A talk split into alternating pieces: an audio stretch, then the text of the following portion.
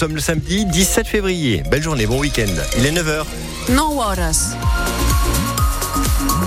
L'info à 9h, c'est avec vous, Mélanie Juvet. Bonjour Mélanie. Bonjour David, bonjour à tous. Un petit mot de météo d'abord. Exactement, sol ibène aujourd'hui sur les, les Pyrénées-Orientales. Euh, la tramontane avec des pointes jusqu'à 85 km heure tout de même sur le littoral cet après-midi.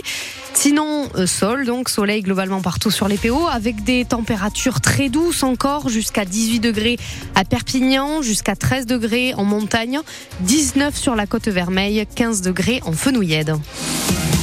À la une ce samedi matin, des mineurs isolés accueillis dans un ancien hôtel rénové à Perpignan. Ouais, terminer l'accueil de ces jeunes dans de simples chambres d'hôtel parce que depuis le 1er janvier, la loi l'interdit. Place maintenant à des centres d'hébergement pour mieux les encadrer et éviter les drames.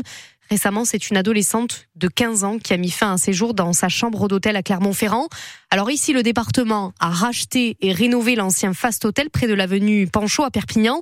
Désormais, plus de 80 garçons entre 14 et 18 ans y sont accompagnés, notamment dans leur insertion, Tanguy Bocconi. Quand ils parviennent enfin à Perpignan, la plupart des mineurs isolés sont des rescapés, comme Ibrahima, un adolescent malien de 15 ans. Moi, j'ai quitté mon pays, c'est la guerre qui m'a fait quitter. Notre village a été attaqué par les, les djihadistes et mon père, il est mort. C'était trop horrible. À leur arrivée en France, ces jeunes étaient jusqu'ici hébergés dans des hôtels.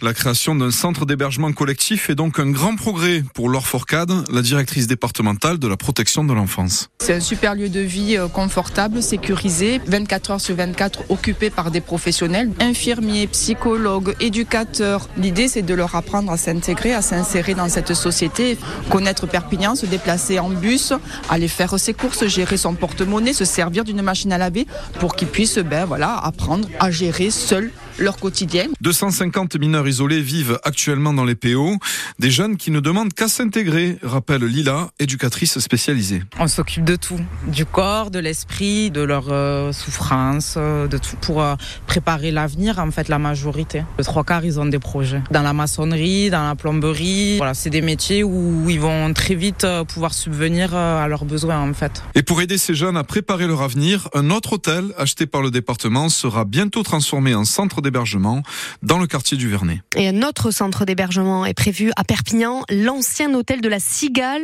Là, le département attend toujours que le maire de Perpignan, Louis Alliot, se conforme à la décision de justice qui lui ordonne de rendre les clés de l'établissement. Si vous prévoyez d'aller en Andorre ce week-end, pas de blocage finalement ce matin. On vous parlait hier des agriculteurs qui voulaient paralyser à nouveau le rond-point de la croisade. Eh bien finalement, ils ont été empêchés hier euh, par les gendarmes de s'y installer. La manifestation est interdite par la préfecture. Les éleveurs de Sardagne ne s'arrêtent pas là. Ils donnent rendez-vous à leurs collègues d'autres départements début de semaine prochaine pour envisager un nouveau blocage à la croisade. Ils demandent de vraies indemnisations sur les pertes de fourrage liées à la sécheresse. France Bleu Roussillon, il est 9h03. Vague d'indignation après la mort d'Alexei Navalny. Ouais, L'opposant russe à Vladimir Poutine, retrouvé mort hier en prison où il purgeait une peine de 19 ans. Des manifestations spontanées ont eu lieu hier partout en Europe, dont à Paris. Le gouvernement britannique demande notamment une enquête transparente sur le décès de Navalny. Poutine est un assassin, a dénoncé de son côté hier le président ukrainien Volodymyr Zelensky. Il était de passage éclair à Paris où il a signé un accord bilatéral avec la France, une aide militaire supplémentaire allant jusqu'à 3 milliards d'euros, Claude Guibal.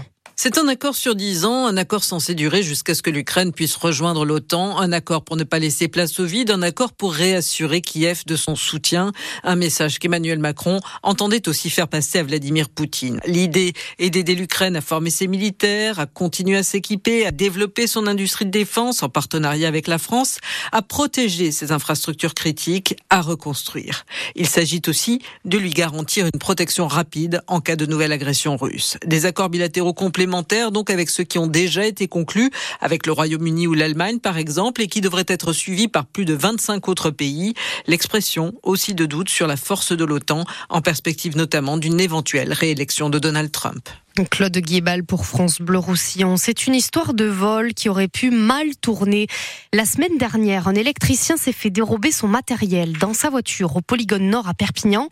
Sauf que cet électricien retrouve ensuite son matériel professionnel sur un site de vente. Alors il prévient la police, il se rend incognito au rendez-vous fixé avec le vendeur sur un parking porte d'Espagne. Là, il avoue que c'est lui le propriétaire des objets volés. Le vendeur tente de s'enfuir, il monte dans une voiture conduite par sa compagne avec ses trois enfants mineurs à bord. Et après une longue course-poursuite avec la police, où la conductrice d'ailleurs a tenté de percuter des agents, ce couple d'une trentaine d'années a été arrêté et jugé récemment. Elle est condamnée à un an de prison avec sursis et lui à 10 mois de prison ferme. Il est 9h05 sur France Bleu Roussillon. Le sport, Mélanie, le samedi, c'est rugby. Et ce samedi, on est ravis, c'est double rugby. D'abord Stade français, USAP, les Catalans 11e qui se déplacent chez le leader de top 14.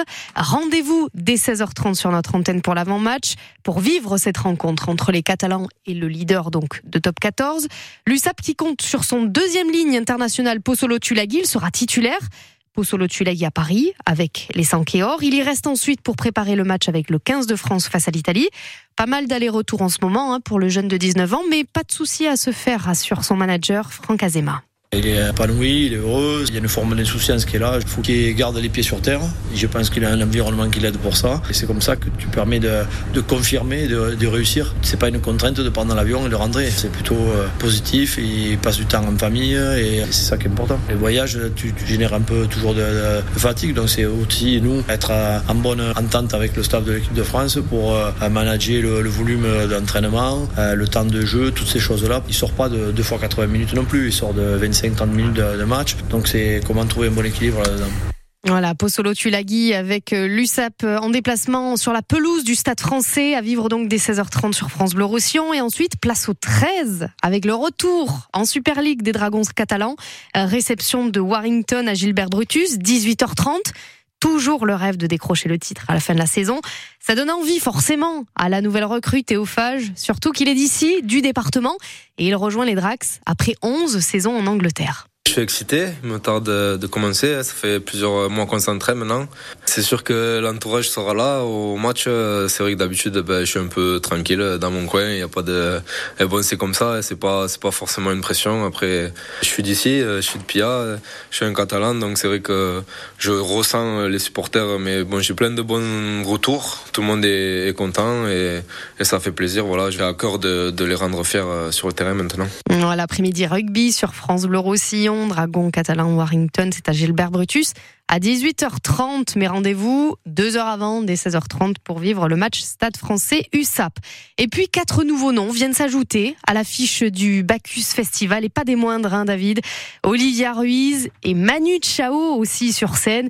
Le, bassiste de, le bassiste de Manu Chao, Gambit, sera aussi en duo avec l'artiste Kayalik. Ils seront donc tous au Bacchus Festival le 7 juin à Argelès. Allez, on se passe un petit morceau, un petit bout de Manu Chao.